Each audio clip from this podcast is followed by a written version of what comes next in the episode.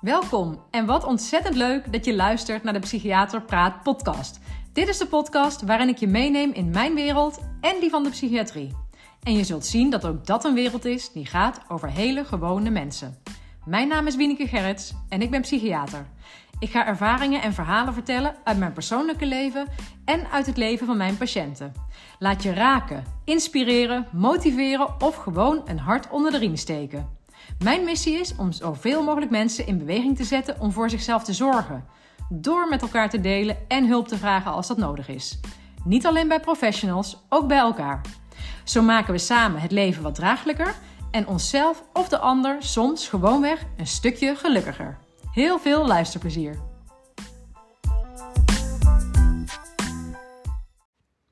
Hey, hey, hey, welkom back bij de Psychiater Praat podcast. Hartstikke leuk dat je er weer bent. Ehm, ja, ik heb dat echt heel vaak. Hè, dat ik uh, al aan het praten ben en dat me dan een gedachte binnen schiet en dat ik eigenlijk moet lachen. En dat ik dan denk, oh, dan moet ik even bij vertellen waarom ik moet lachen. Dus dat moet ik nu ook doen. Maar ik uh, kreeg van de week een uh, bericht van iemand via LinkedIn over mijn podcast. Dat ze die via via op het spoor was gekomen. En ze eindigde, dat was zoals, ze gaf me complimenten daarvoor, had er heel veel aan. Dus dat vond ik heel leuk om te horen. Maar op het einde zei ze zoiets van, ja, sommige podcasts gebruik ik om um, mee in slaap te vallen, zei ze. Maar die van jou niet, want jouw stem is veel te vrolijk. En uh, dat vond ik zo grappig, want dat, ja, dat realiseer ik me dus eigenlijk helemaal niet. Of tenminste, ik, ja, ik weet dat niet, hè, hoe, hoe ik voor jou klink. Dus uh, nu ik zo die, um, die podcast opende met mijn uh, Welcome Back. En toen dacht ik, oh ja, dit is inderdaad echt zo'n soort vrolijke, ja, vrolijke start. Dus nou, ik kan me er iets meer bij voorstellen. Um, vandaag gaat het eigenlijk ook over, tenminste ja, ik start met uh, wat zeggen over de reacties die ik krijg op mijn podcast, omdat die uh, ook wel enigszins sturend zijn voor uh, de inhoud van de afleveringen die daarna volgen. en dat is weer iets waar, wat voor jullie misschien interessant is om te weten, want je hebt eigenlijk best wel invloed op mijn content. En dat realiseer je je misschien niet. Um, het is namelijk zo dat ik over het algemeen de meeste uh, reacties krijg op de afleveringen waarin ik iets over mezelf vertel. En eigenlijk dan ook nog eens voornamelijk wanneer het gaat over moeilijke dingen. Dus als ik, uh, ik heb een keer een aflevering opgenomen over mijn uh, handafwijking. Ik heb een handicap aan mijn linkerhand. daar heb ik een, vind ik zelf, behoorlijk emotionele aflevering over opgenomen. daar heb ik veel reacties op gekregen. ik heb laatst bijvoorbeeld ook um, uh, weer een aflevering gesproken over uh, hoe het voor mij was om met uh, chronische pijn te kampen. ook daar krijg ik veel, veel reacties op. Dus over dit soort dingen, oh ja, en nog meer recent over mijn eigen valkuilen en hoe ik daarin stapte. En op dit soort afleveringen krijg ik de meeste feedback. En ehm, dus dat betekent voor mij dat ik denk, oh, blijkbaar vinden, vinden jullie, vind jij dat misschien wel het meest interessant om te horen. want verder is het voor mij natuurlijk ook een beetje gissen. Uh, niet helemaal trouwens, want ik kan ook achter de schermen ook zien hoe vaak bepaalde afleveringen beluisterd worden. En uh, wat ik uh, in die cijfers kan zien, is bijvoorbeeld dat er ook vaak geluisterd wordt naar de afleveringen waarin ik bijvoorbeeld, bijvoorbeeld meer een theoretisch concept bespreek. Um, dus zo is een aflevering over persoonlijkheid veel beluisterd. Uh, over trauma is veel beluisterd, over coping. Dus dat zijn natuurlijk heel specifieke thema's uh, uit de psychiatrie of uit uh, de psychologie, hoe je het ook wil zeggen. Um, en daar is blijkbaar ook veel interesse naar. Maar je moet dus weten dat ik eigenlijk ook onder andere op basis van die twee gegevens, hè, van wat jij aan mij laat horen en wat ik aan die cijfers zie, ook weer bepaal wat ik in mijn andere afleveringen vertel. Niet alleen maar, want voor het uh, grootste deel of, of, hè, of, voor de andere helft, ik weet niet precies, maar is het ook gewoon mijn inspiratie, datgene waar ik me mee bezighoud en ja, wat er in me opkomt om te vertellen. Maar hierbij dus toch wel een uitnodiging ik vind het echt heel leuk. En, of ja, heel leuk. Ik vind het eigenlijk, is het, is het gewoon mijn volledige bedoeling om mijn afleveringen af te stemmen op wat jij leuk vindt om te horen. Of leuk is misschien niet helemaal het goede woord, hè, maar wat vind jij interessant om te horen? Waar, waar wil je graag meer over weten? Um, dat vind ik echt fijn om terug te horen. Dus als je die moeite wilt nemen, of als er iets is wat er in je leeft waarvan je denkt, ja, Vraag het de psychiater. Zij geeft de antwoord op. Ik doe het op mijn manier, met mijn voorbeelden en zo. Um, doe het dan alsjeblieft. Stuur me een mailtje of via Instagram of via LinkedIn. Uh, via die drie routes ben ik goed te bereiken. Um, En ik heb, het is ook al een tijdje geleden dat ik een, een vraag ook echt beantwoord heb in de podcast. Want daar heb ik ook al een tijdje geen oproep meer voor gedaan, realiseer ik me nu. Maar als je gewoon een specifieke vraag hebt waarvan je ook denkt van ja, dit zou ik leuk vinden om een in een aflevering beantwoord te krijgen. Stel hem dan, want wie weet doe ik dat. Dat hangt er natuurlijk ook vanaf of ik denk dat het, of ik daar genoeg over te vertellen heb en of het interessant is voor de rest van het publiek. Maar ik doe het echt heel erg graag. Dus hierbij nogmaals een uitnodiging. Um, ja, dus eigenlijk gaat hier ook de rest van deze aflevering over. Over die zoektocht van wat, um, wat wil ik vertellen, wat kan ik vertellen en wat willen jullie graag horen. Dat is eigenlijk iets, want deze aflevering gaat dus ook weer een beetje over mijn persoonlijke binnenwereld, waar ik me mee bezig hou, hoe ik mijn weg hier een beetje in zoek.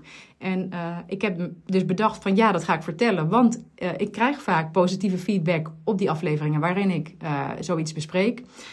als dat dus trouwens niet zo is, laat het me ook weten, maar goed.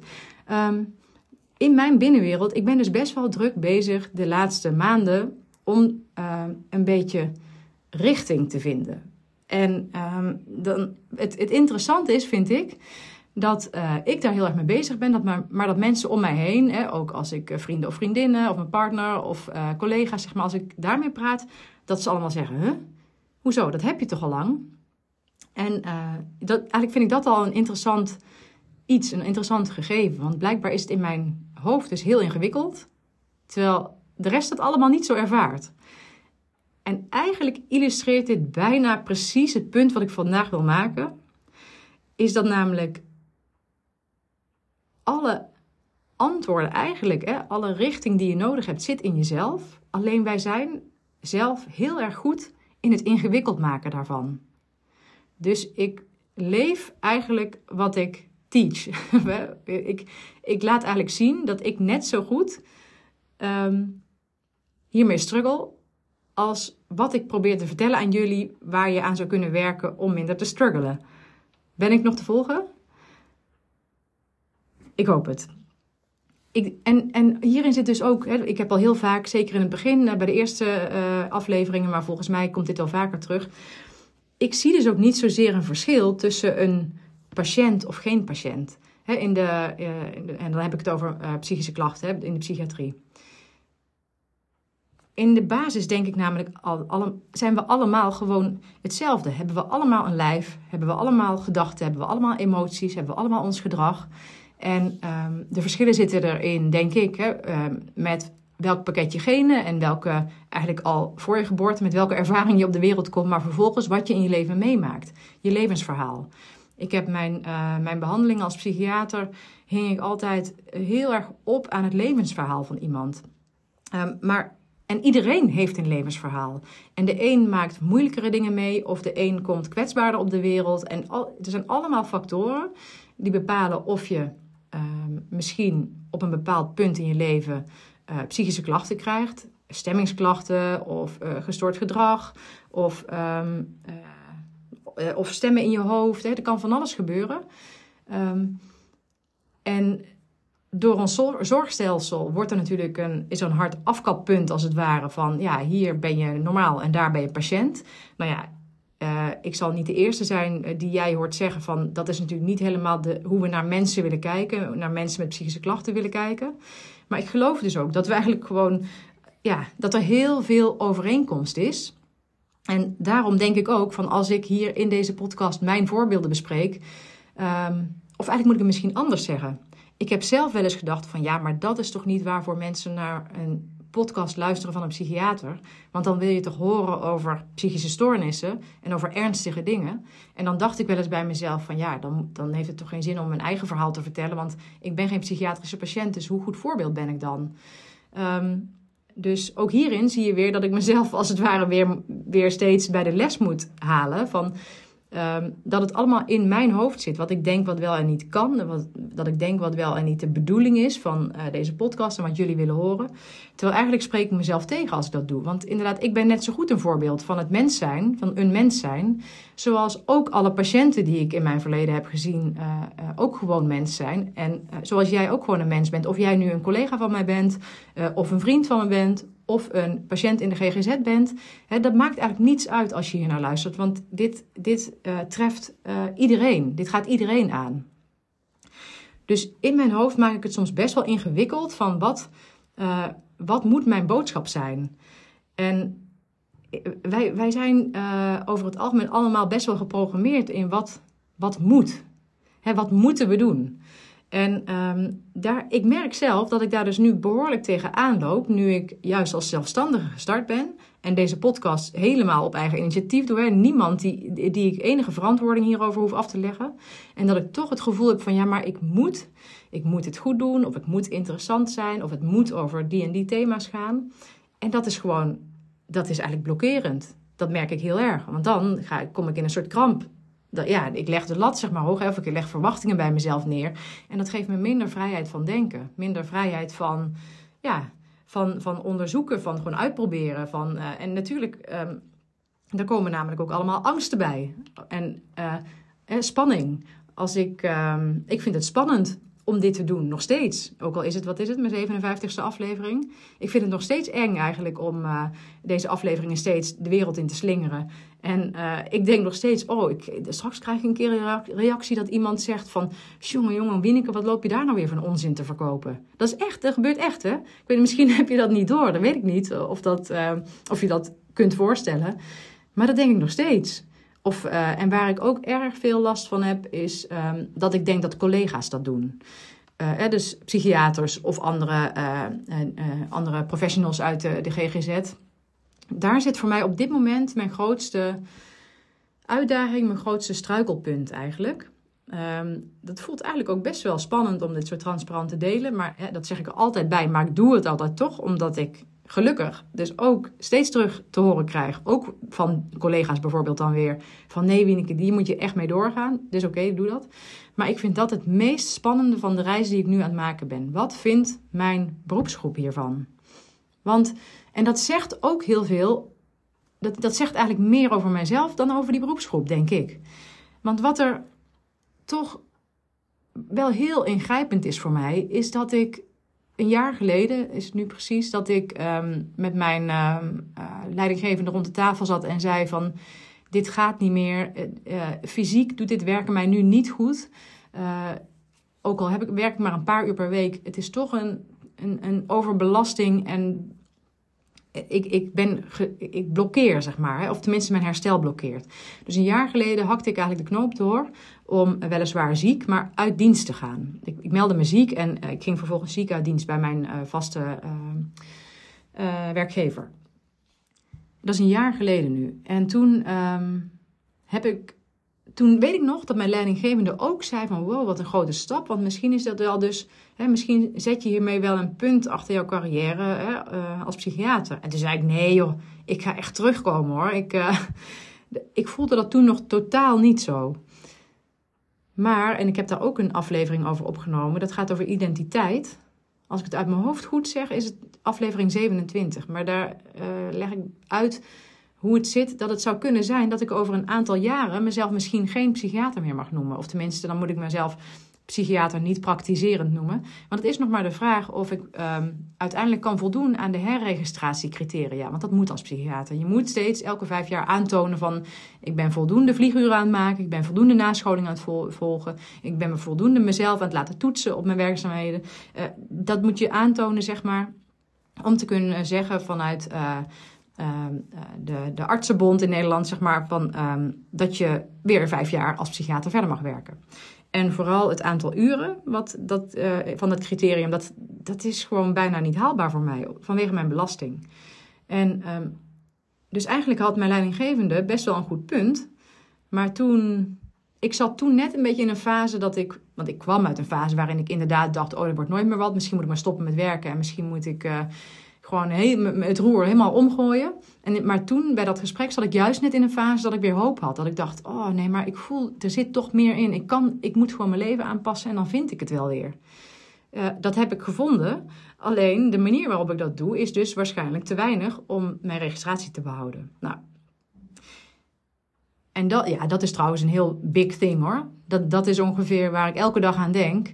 Um, En waar, waarin ik ook echt mijn, ja, hoe zeg je dat, mijn geest moet oefenen. Want gaat het er mij nu om dat ik psychiater blijf? Nee, daar gaat het me eigenlijk niet om. Maar ik vind het wel doodeng en verschrikkelijk om te bedenken dat ik, dus zeg maar tot mijn, ik weet het niet meer precies, maar bijna mijn, nou, net in de dertig ergens. Hè, ik ben tot mijn dertigste ongeveer naar school gegaan. Hè, heb ik uh, opleidingen gevolgd om die titel te behalen, hè, om in die hoedanigheid te mogen functioneren als professional. En dan zou ik nu dat op een gegeven moment verliezen, kwijtraken. Dat is, dat is gewoon op zichzelf echt een hele moeilijk te verdragen gedachte. Daar voel ik, ik, ik, ik ben daar best wel vaak naar aan het onderzoeken. Denk, ja, daar voel ik een soort angst bij, denk ik. Uh, een soort angst gewoon om, om datgene te verliezen wat je hebt. Terwijl ik daar, maar dat is nog veel meer een cognitief proces dan dat ik het ook echt kan voelen. Soms voel ik hem trouwens ook wel. Maar eigenlijk denk ik, nee, natuurlijk verlies ik verder niks. Ja, ik, ik verlies dan misschien een titel, maar alles wat ik in al die jaren geleerd heb, door al de opleidingen en door alle ervaring, dat verlies ik natuurlijk helemaal niet. Dat draag ik met me mee.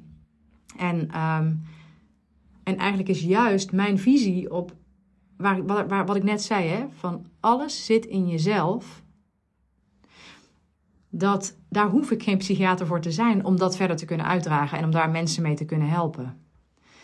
Dus eigenlijk als ik bij mezelf naar binnen kijk, en echt bevoel en bedenk wat ik belangrijk vind, dan is het zo dat ik echt, oh man, ik wil gewoon zo graag, ik krijg een brok van in mijn keel, soms weet ik niet hoe dat komt, maar dat ik echt denk, ik wil zo graag er zijn voor andere mensen, omdat ik al zoveel en vaak heb ervaren dat ik dat dus kan. En dat mensen daar dankbaar voor zijn. En het gaat niet om die dankbaarheid, hè, maar dat ik dus blijkbaar echt iets kan betekenen voor een ander. Dat wil ik zo graag. En daar is die titel psychiater helemaal niet voor van belang. Ja, oké, dan kan ik geen verzekerde zorg meer leveren volgens de, volgens zorgverzekeringswet. Hè. Dus dan kunnen bepaalde patiënten, eh, als ze het niet, eh, want als ik dan diensten aanbieden, moeten mensen het zelf betalen. Ja, dat, kan, dat kunnen sommige mensen dan dus niet. Dus daar, daar, zou ik dan een, daar zou dus een beperking dan in zitten van wie je kan helpen. En dat vind ik wel naar. Maar dat kan ik ook weer een beetje shiften. Dan denk ik, ja, dat is heel naar. Maar goed, gezien mijn omstandigheden, kan er niet echt heel erg iets anders van maken. dus ja, als de ruimte er niet is dat ik als psychiater mag blijven werken, acht uur per week, zeg maar, dat is te weinig. Ja, dan moet ik het dus op een andere manier zoeken. Dat zijn ook een beetje de beperkingen voor mij. Dus niet alleen de persoon die dan misschien geen uh, vergoede zorg bij mij kan krijgen. Maar het is ook een beperking voor mij dat ik blijkbaar niet dat kan blijven bieden binnen de zorgverzekeringswet. Maar wat ik nog veel moeilijker vind, is dat ik dus dan denk, en dit zit natuurlijk in mijn hoofd, ik weet het als ik het hardop zeg hoor, ik weet het. Maar ik ben dus bang dat mijn beroepsgroep mij niet meer, als, niet meer voor vol aanziet. Omdat ik als psychiater betekenis had. En ik was een uh, gewaardeerd collega van, van velen, zeg maar. Ik heb heel veel waardering gekregen van de collega's om me heen. En ik ben eigenlijk bang om die waardering te verliezen als ik, als ik geen psychiater zou zijn. En ik moet ook zeggen, ik weet niet of ik dit alles eerder heb gezegd, maar ik vond het ook echt behoorlijk moeilijk omdat nu ik dus in mijn eigen praktijk ben gestart en ik ook wist van ik kan niet ineens een grote bubs patiënten als psychiater gaan helpen. Dus ik kies ervoor om ook mensen, uh, eigenlijk ben ik al aan het doen, hè, wat, wat, ik, wat misschien ook mijn voorland is als ik niet meer als psychiater zou werken. Ik ben dat al aan het doen, ik ben als coach aan het werken. Maar ik vond het zo moeilijk eigenlijk om die, om die titel op mezelf te plakken.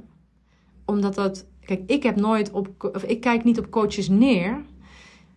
Maar toch voelde het voor mij als een stap achteruit omdat ik een soort, ja, een, een, een bij wet geregistreerde titel had, een beschermde titel had. En nu deed ik iets wat iedereen kan doen. Dus ik, uh, uh, en, en iedereen mag en moet ook, dat ook doen, maar die denkt dat, uh, zolang die maar integer is, dat, zeg ik altijd bij, ja, zolang iemand integer is en goed is in wat hij doet, moet hij het gewoon doen. Maar ik vond dat best wel moeilijk om te zeggen, oké, ik werk ook als coach. En ik was dus bang dat mensen mij daarop gingen veroordelen. En er zijn ook mensen die wel hebben gezegd van, hmm, ja, ik moest wel even denken. Als ik dan zie staan psychiater en coach, ja, hoezo? Hoe zit dat dan? Nou ja, ik heb daar een heel plausibel verhaal uh, voor, vind ik zelf, hè, maar ik vind die verandering best wel moeilijk. En, en dat merk ik dus eigenlijk dat zich dat ook uit, of tenminste binnenin mij, misschien merk je dat niet, maar dat dat dus ook zit als ik deze podcast maak. Ik heb voor deze podcast gekozen voor een titel waarin het woord psychiater staat. En terecht gewoon, hè? Ik bedoel, ja, dat ben ik ook. En ik, ja, bijna alles wat ik vertel, baseer ik ook op al mijn ervaring en kennis. Dus dat is, vind ik ook heel terecht. Maar toch heb ik nu al last van dat ik denk, ja, maar mag ik dat dan blijven doen? Want ik ben nu veel meer aan het coachen dan als psychiater.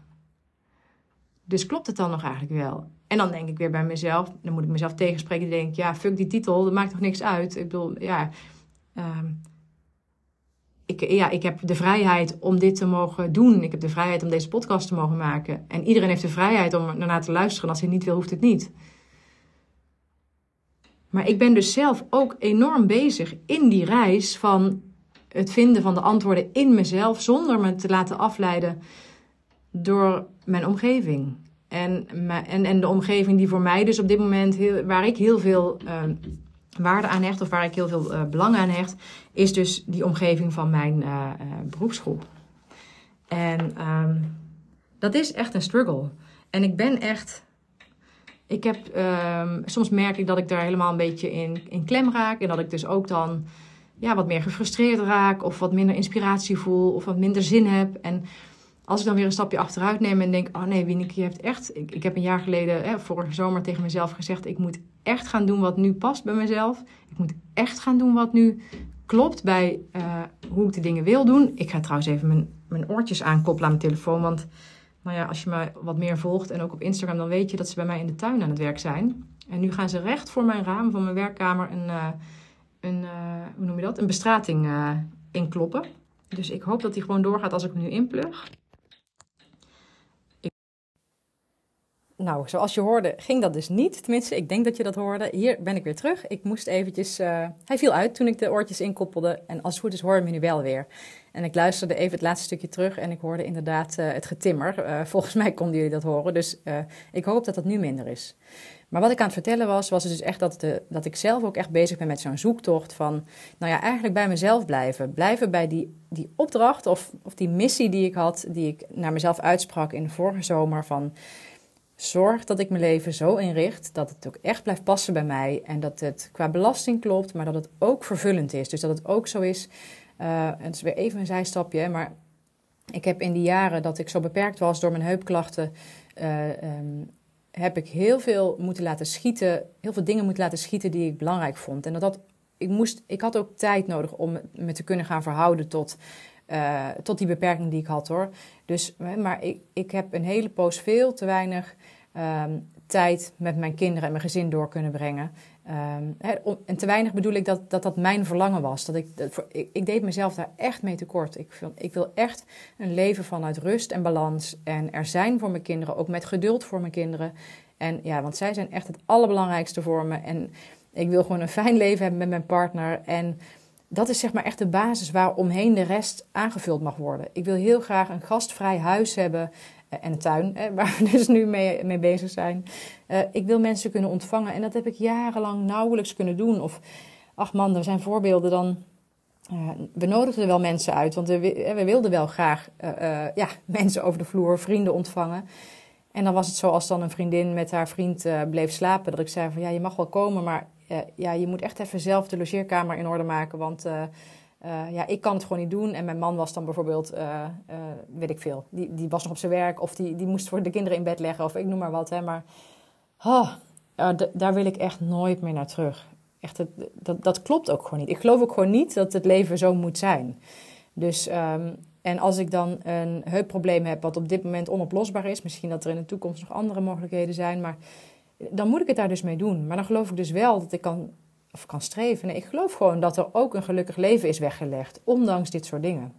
En nou ja, ik ben dus echt een beetje aan het zoeken hoe ik dat. Kijk, voor mezelf heb ik dat dan wel helder, maar ik vind het dus blijkbaar nog ook een beetje eng om dat uh, uh, als uh, ja, om dat de wereld in te slingeren. Om dat ook uh, als, uh, ja, ik kan even niet op het woord komen, maar als prof, professional te doen, zeg maar. Hè. En dan, inderdaad, dan, dan loop ik dus meteen al tegen die blokkade aan van, oh ja, maar hoe moet ik mezelf dan noemen? Het gaat natuurlijk helemaal niet over een naampje, hoe ik mezelf noem. tenminste, daar gaat het in de essentie niet om. Maar ik hang daar veel aan op en andere mensen hangen daar ook veel aan op. Dus daar, oh, daar loop ik zo tegenaan. Terwijl ik... Ehm, dus nou net, ja, volgens mij hebben jullie dat ook wel gehoord, hè, toen ik zei van, ja, ik krijg ook een beetje een brok in mijn keel. Ik weet zo goed wat ik wil doen uh, in mijn leven. Wat ik wil doen naast hè, goed voor mezelf zorgen en een, zelf uh, een gelukkig leven creëren, weet ik zo goed. wat ik, hoe ik andere mensen wil helpen en dat ik andere mensen wil helpen. En dat ik daar echt gewoon zo van aanga. Dat, ik daar zo, dat dat zo vervullend is voor mij. Dus dan is het zo stom als ik blijf hangen in, en dat zijn toch voornamelijk eigenlijk gedachten. Gedachten en angsten, die twee dingen eigenlijk. Of, en de gedachten maken me misschien angstig, snap je? maar en ik, ik denk, oh ja, dat heb ik niet eens in het begin gezegd, maar dat geldt eigenlijk voor min of meer al mijn afleveringen. Maar waarom ik dit vertel is ook dus omdat ik ook gewoon zeker weet dat dit is iets wat, wat heel veel mensen tegenkomen. Dat, hè, jij herkent hier vast ook iets in. En misschien tot nu toe nog niet, dat kan ook. Maar ik geloof er gewoon in dat iedereen heeft zo zijn verlangens. En, en verlangens klinkt als een soort luxe of zo. Hè? En ik bedoel hem eigenlijk niet in die vorm. Ik bedoel hem eigenlijk ook als... Uh, ja, als wat jouw bedoeling is. En dat, ja, dat is dan een woord wat, ik heel, wat, voor, wat mij heel erg aanspreekt. Maar ik denk gewoon dat het mijn bedoeling is om dit te doen hier op aarde. Hè, om, om, uh, om er voor andere mensen te zijn. Mits ik er voor mezelf ben. Hè, want dat, dat, dat hangt juist zo erg met elkaar samen. Maar, en jij hebt ook een bedoeling op deze aarde. En dat maakt niet uit wat het is. Hè. Je hoeft niet per se andere mensen te helpen of zo. Dat, dat is helemaal niet dat ik denk dat dat het beste is. Uh, ja, het kan gewoon alles zijn. Maar durf je jezelf ook uh, de vraag te stellen of je nu aan het doen bent wat jouw bedoeling is? Want we komen als vanzelf allemaal op een gegeven moment. Tenminste, de meeste mensen komen als vanzelf gewoon in een bepaald carrièrepad terecht. Hè? Of tenminste, ja, we gaan naar school en het, het, het zit allemaal zo in onze maatschappij. Van nou ja, je basisschool, dan ga je naar de middelbare school. En al voordat je daarmee klaar bent, uh, krijg je al honderd keer de vraag: wat wil je straks worden? Wat ga je later doen? Dus het is zo normaal om daarover na te denken dat je na je middelbare school vervolgens een opleiding gaat volgen. En um, misschien heb je daar wel zelf heel erg een idee over gehad. Of misschien heb je je laten sturen door, uh, door je ouders of door leerkrachten. En ben je iets gaan doen omdat je nou eenmaal dacht dat het misschien wel eens een goed idee was. En misschien ben je nu advocaat, of misschien ben je nu bakker, of misschien ben je nu stratenmaker die hier zo achter het gordijntje voor mijn raam zit. Maar en misschien is dat wel helemaal niet je missie, of je roeping, of je bedoeling. Hè? Geef er een woord aan. En het heeft mij dus. Het, bij mij was het niet zo dat het niet mijn roeping was om psychiater te worden. Dat is eigenlijk wel degelijk. Maar ik voel wel, en ik kan dat nog niet helemaal uitkleden hoor, maar ik denk wel dat het wel zinnig is dat ik tegen mijn grens ben aangelopen en dat ik nu niet meer in de grote organisatie van de geestelijke gezondheidszorg werk. Want eigenlijk, als ik eerlijk ben, heb ik van het begin af aan gevoeld dat dat over het algemeen niet de plek was waar ik het meeste tot mijn recht kwam.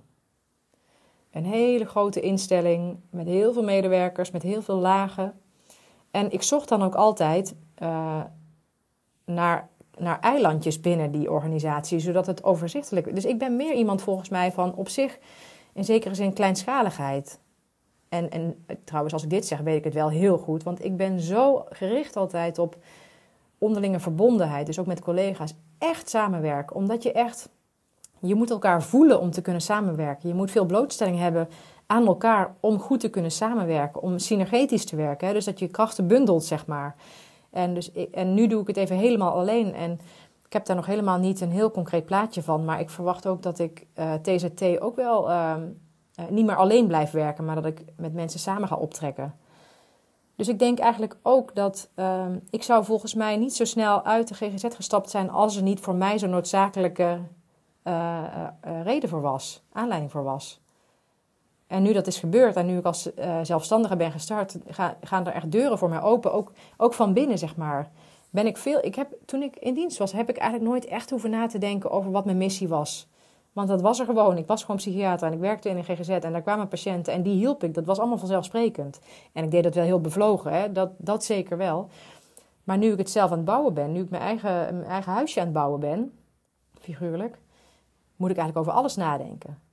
En dat is dus heel uitdagend, want ik merk dus dat het heel makkelijk is om te verzanden in allerlei moeilijke gedachten, ingewikkeldheden die er eigenlijk niet hoeven te zijn. Want uiteindelijk denk ik dat je altijd terug moet gaan naar, naar die essentie voor jezelf. En dat die een echt de beste raadgever van alles is.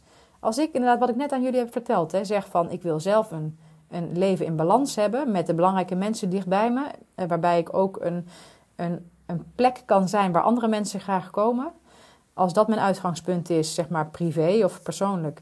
En dat ik professioneel mensen wil helpen hè, door te doen waar ik goed in ben. En dat, dat weet ik gewoon al lang, dat, hè, dat heb ik al lang ervaren Als ik dat iedere keer als toetssteen gebruik bij de keuzes die ik maak, bij de stappen die ik zet, dan weet ik zeker dat ik, dat ik ga slagen, zeg maar.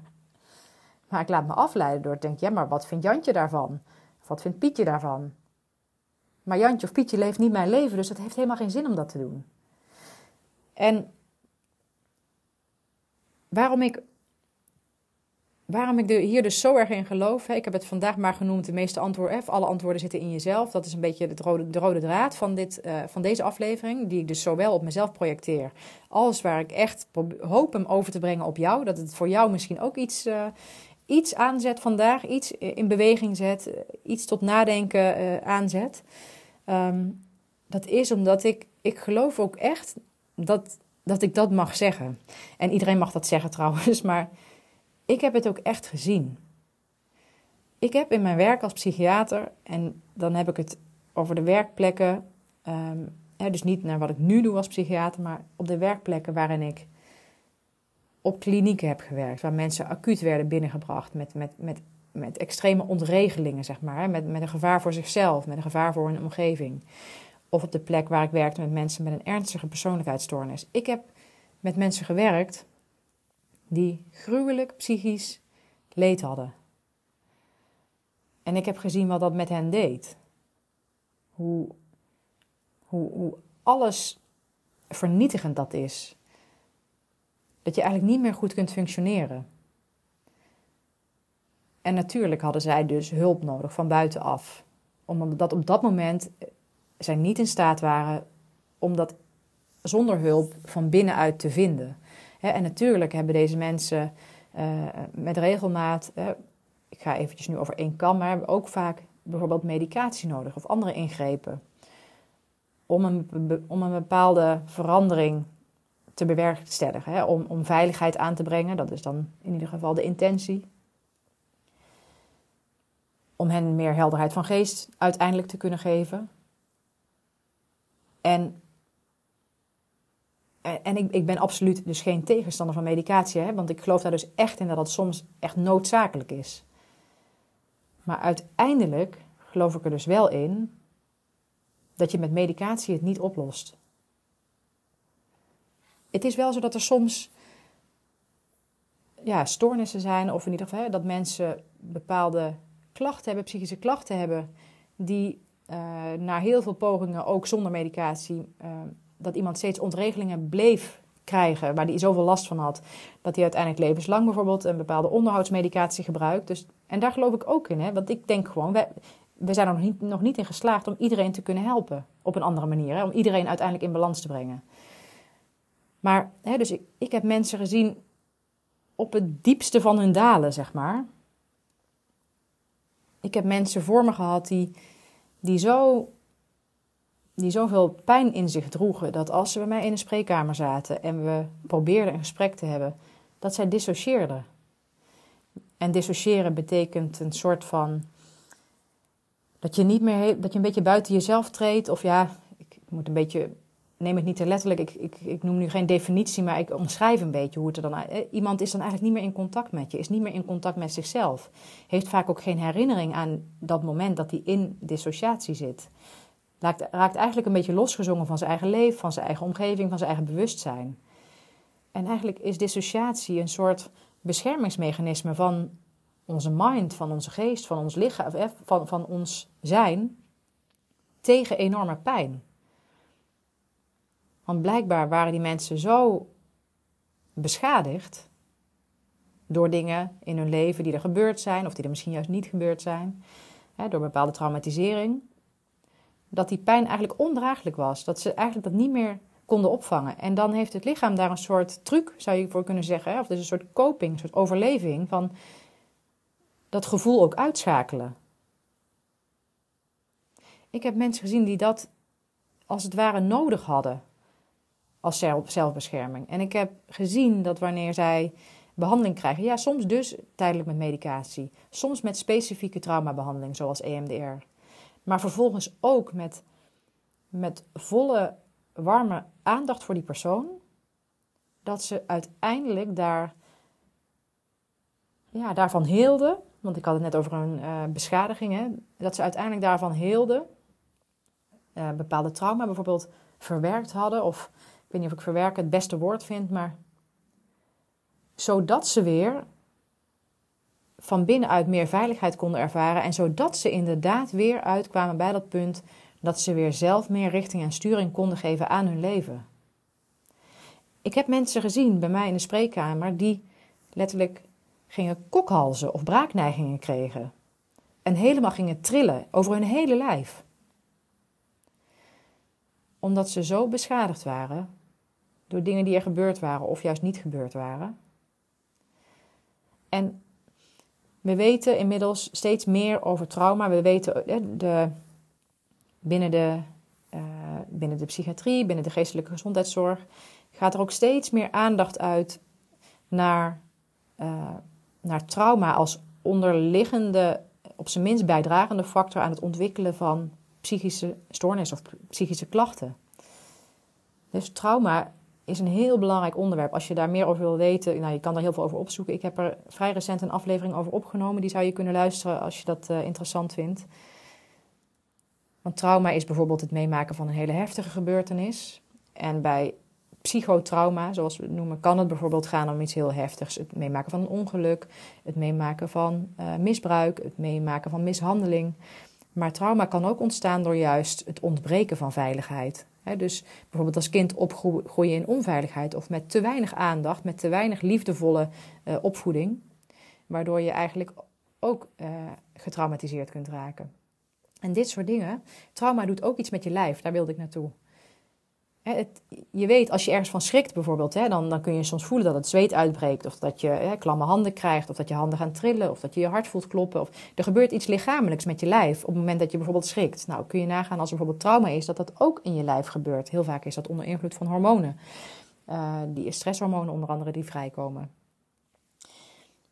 En dus je lichaam heeft er ook een manier voor, als het ware, om, om dat uh, te doorstaan, zo'n zo'n periode. Maar soms is het zo, zeker als je uh, bekend bent met de fight, flight uh, of freeze reactie op heftige gebeurtenissen.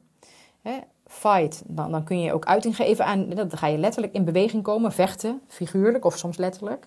Uh, flight is ook in beweging, hè, dan ga je wegrennen. Kan figuurlijk zijn, maar ga je vluchten. Maar de freeze-reactie is eigenlijk dus het verstijven, het bevriezen.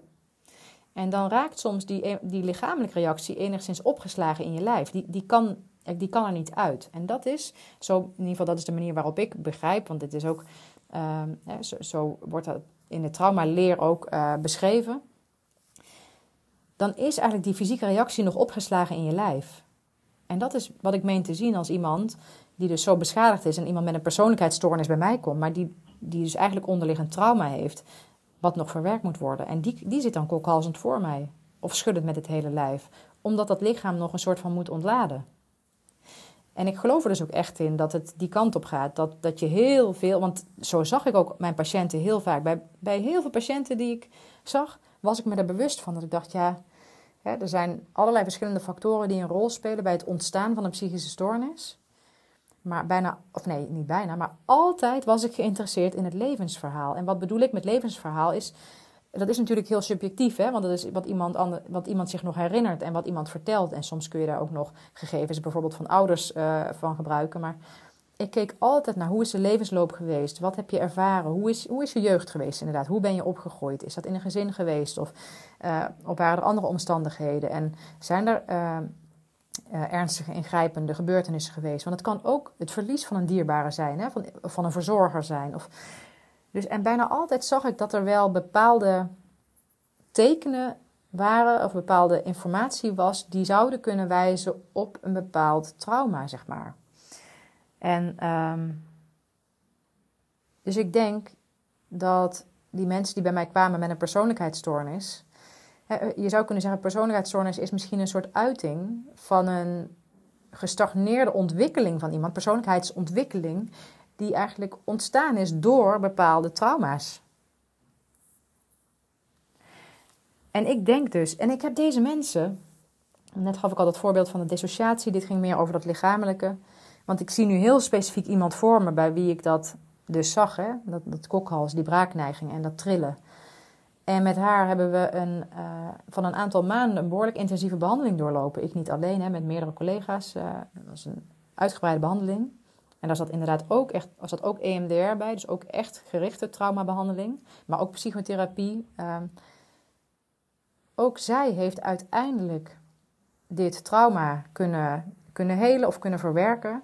En heeft, doordat dit gedaan is, eigenlijk wat ze misschien gemist had in haar jeugd, want zij had wel degelijk veiligheid gemist in haar jeugd. We hebben haar in een, in, in een verbonden team, met, waarin we veel veiligheid konden waarborgen, waar, waar we veel aanwezigheid konden waarborgen, er zijn voor haar, hebben we haar kunnen begeleiden. En misschien zelfs wel wat kunnen, hebben we haar wat kunnen laten inhalen, als het ware. Datgene wat ze had gemist, heeft ze misschien wel. Ja, natuurlijk zijn wij niet haar opvoeders geweest, want zij was volwassen toen ze bij ons was. Maar hebben toch op een bepaalde manier wat, een bepaald gat kunnen, gedeeltelijk kunnen helpen vullen. Waardoor zij eigenlijk weer meer veiligheid, sorry, veiligheid in zichzelf kon gaan ervaren. En vanuit veiligheid ontstaat de gelegenheid om te leren, om te groeien. Dat is wat iedereen nodig, heeft. En dat is, hè, dus ik gaf die voorbeelden omdat ik denk, ja, juist omdat ik heb gezien dat de mensen die in mijn ogen, zeg maar, het meest beschadigd zijn in hun wezen van wie ze zijn. En als ik heb gezien dat zij uiteindelijk uh, wel uh, weliswaar na intensieve hulp, maar dat zij, ook zij vervolgens weer in staat waren om richting te geven aan hun leven door de koppeling te maken juist met zichzelf, met hun binnenwereld, dan geloof ik erin dat ik mag zeggen dat dit geldt voor ons mensen. dat dat geldt voor op, wel, op welk punt je ook staat, zeg maar, ook als je luistert en jij bent nu iemand die nog heel erg, die zich nog beschadigd voelt, of ik weet niet hoe, hoe je je voelt, maar die, dat je psychische klachten hebt. Ik geloof er echt in dat dit mogelijk is. En misschien heb je daar eerst professionele hulp bij nodig om daarbij uit te komen. Of misschien kun je dit nu al toepassen. Hè, dit wat ik nu allemaal zeg, misschien kun je dat nu al meteen zelf toepassen. Of misschien, hè, want ik heb ook op zo'n punt gezeten dat ik, dat ik die richting even zelf kwijt was. Dat ik het niet meer helemaal wist waar ik het in mezelf moest zoeken. Ik heb dat vaker verteld. Dat was dus in de tijd dat ik zo'n last had van mijn heupen. Toen heb ik een coach opgezocht die mij daar weer bij heeft geholpen. En het grappige was, want die coach bijvoorbeeld, die gaf mij gewoon inderdaad weer de ruimte. Die, die hielp mij om weer ruimte te maken, om weer na te denken, om, om weer kan het zo moeilijk onder woorden brengen soms, maar om weer bij mezelf uit te komen. Het gesprek ging bijvoorbeeld op een bepaald moment over hoe ziet je ideale tuin eruit? En dat is trouwens wel interessant, want in de Oosterse geneeswijze staat de tuin volgens mij ook symbool voor eigenlijk eh, de, de geest. Maar, maar eigenlijk juist door bijvoorbeeld zoiets, ja, wat dan misschien onbenullig lijkt, te bespreken. Toen ik dat ging beschrijven hoe mijn tuin eruit zag, kwam, kwam eigenlijk ook in naar voren wat ik belangrijk vond in het leven. Want in die tuin was en veel groen en natuur en een stukje moestuin, wat ik zelf fijn vond om te doen. Maar er was ook plek uh, voor een terras waar mensen konden samenkomen. Dus om maar even te illustreren, zeg maar, dat uh, het kan het kan eigenlijk zo dichtbij zijn, terwijl het soms zo ver weg lijkt. Maar het gaat erom dat je soms op zoek gaat actief naar even de verstilling of de vertraging en het intunen bij jezelf, het na nadenken over wat je belangrijk vindt, waar je hart sneller van gaat kloppen, eh, wat je leuk vindt en waar je jezelf goed in vindt, of waar je misschien vanuit de buitenwereld eh, terug hebt gehoord dat je er goed in bent. En dan vervolgens die stap maken naar dat mogen gaan leven. En ik zit heel erg in dat laatste stukje nu. Ik heb het allemaal best wel scherp, wat ik leuk vind en belangrijk en mooi en wat ik graag wil en waar anderen mij goed in vinden, et cetera. En ik zit nog in dat stukje nu van ja, ook dat ook echt volledig mogen omarmen en mogen gaan leven. Omdat ik dus blijkbaar last heb en het mezelf ingewikkeld maak door te denken: ja, maar mag dat wel? Ik ben eigenlijk psychiater, mag ik dan als coach werken? En uh, als ik een podcast heb, mag ik dan gewoon over mezelf praten en over de, de thema's die ik interessant vind? Of moet ik per se uh, psychiatrische thema's uh, als kapstok voor mijn af, afleveringen gaan maken? Misschien klinkt het voor jou wel heel stom, maar dat is nou juist ook het interessante. Meestal gelden die ingewikkelde dingen alleen maar voor onszelf. En als jij dit soort dingen tegen mij zou zeggen, zou ik misschien ook wel zeggen van hallo, doe eens niet zo moeilijk. Luister naar je hart of zoiets dergelijks. Maar we maken het onszelf soms heel moeilijk. En dan kan het soms heel helpend zijn om, als je daar zelf niet uitkomt, om iemand op te zoeken, zoals ik ook heb gedaan. Ik ga hem afronden, want ik ben al super lang aan het praten volgens mij. Dit is het tweede deel van mijn aflevering, dus ik zie even niet hoe lang die in totaal is. Maar volgens mij gaat hij wel naar drie kwartier zo meteen. Dat is wel echt heel erg lang, hè? En als laatste zeg ik dan nog, als ik jou aanspreek, als jij denkt, hey, hier, hier ga ik echt op aan. Ik geloof echt in dat Wieneke iemand is die mij zou kunnen helpen. Ik heb nog één plekje vrij voor de groepscoaching uh, die ik die over twee weken start. Waarbij we één keer in de maand fysiek bij elkaar komen in de buurt van Arnhem en één keer in de maand online uh, uh, bij elkaar gaan komen. En dat gedurende vier maanden. Als jij met iets loopt in je leven waarvan je denkt: dit stroomt niet, of ik blokkeer mezelf, of er is iets buiten mij wat mij blokkeert en ik wil daaraan werken, neem dan even contact op, met me op, want ik heb nog één plekje en ik zou het super leuk vinden als die wordt opgevuld door een van jullie. Nou, hier ga ik hem echt bij laten. Ik wens jullie weer een hele fijne dag en tot de volgende.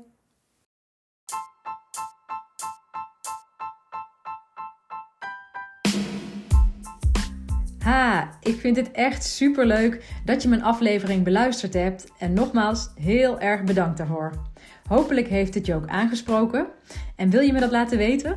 Dat kan via mail naar info.wienekegerrits.nl, een bericht via Instagram, waar ik te vinden ben onder Wieneke underscore of op LinkedIn onder mijn eigen naam. Ik vind het heel leuk om ook jou beter te leren kennen en te weten wie er luistert.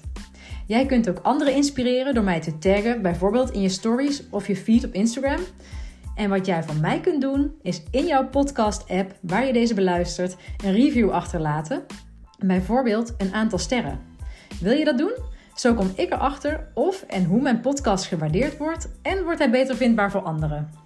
Overigens kun je je ook abonneren op deze podcast in je app. Hoe dat per app werkt, weet ik niet precies, maar vaak is er een knop subscribe, abonneren of volgen en dan krijg je automatisch een berichtje of in je app te zien als ik een nieuwe aflevering heb geplaatst. Maar nogmaals, super, super, super dank en tot de volgende!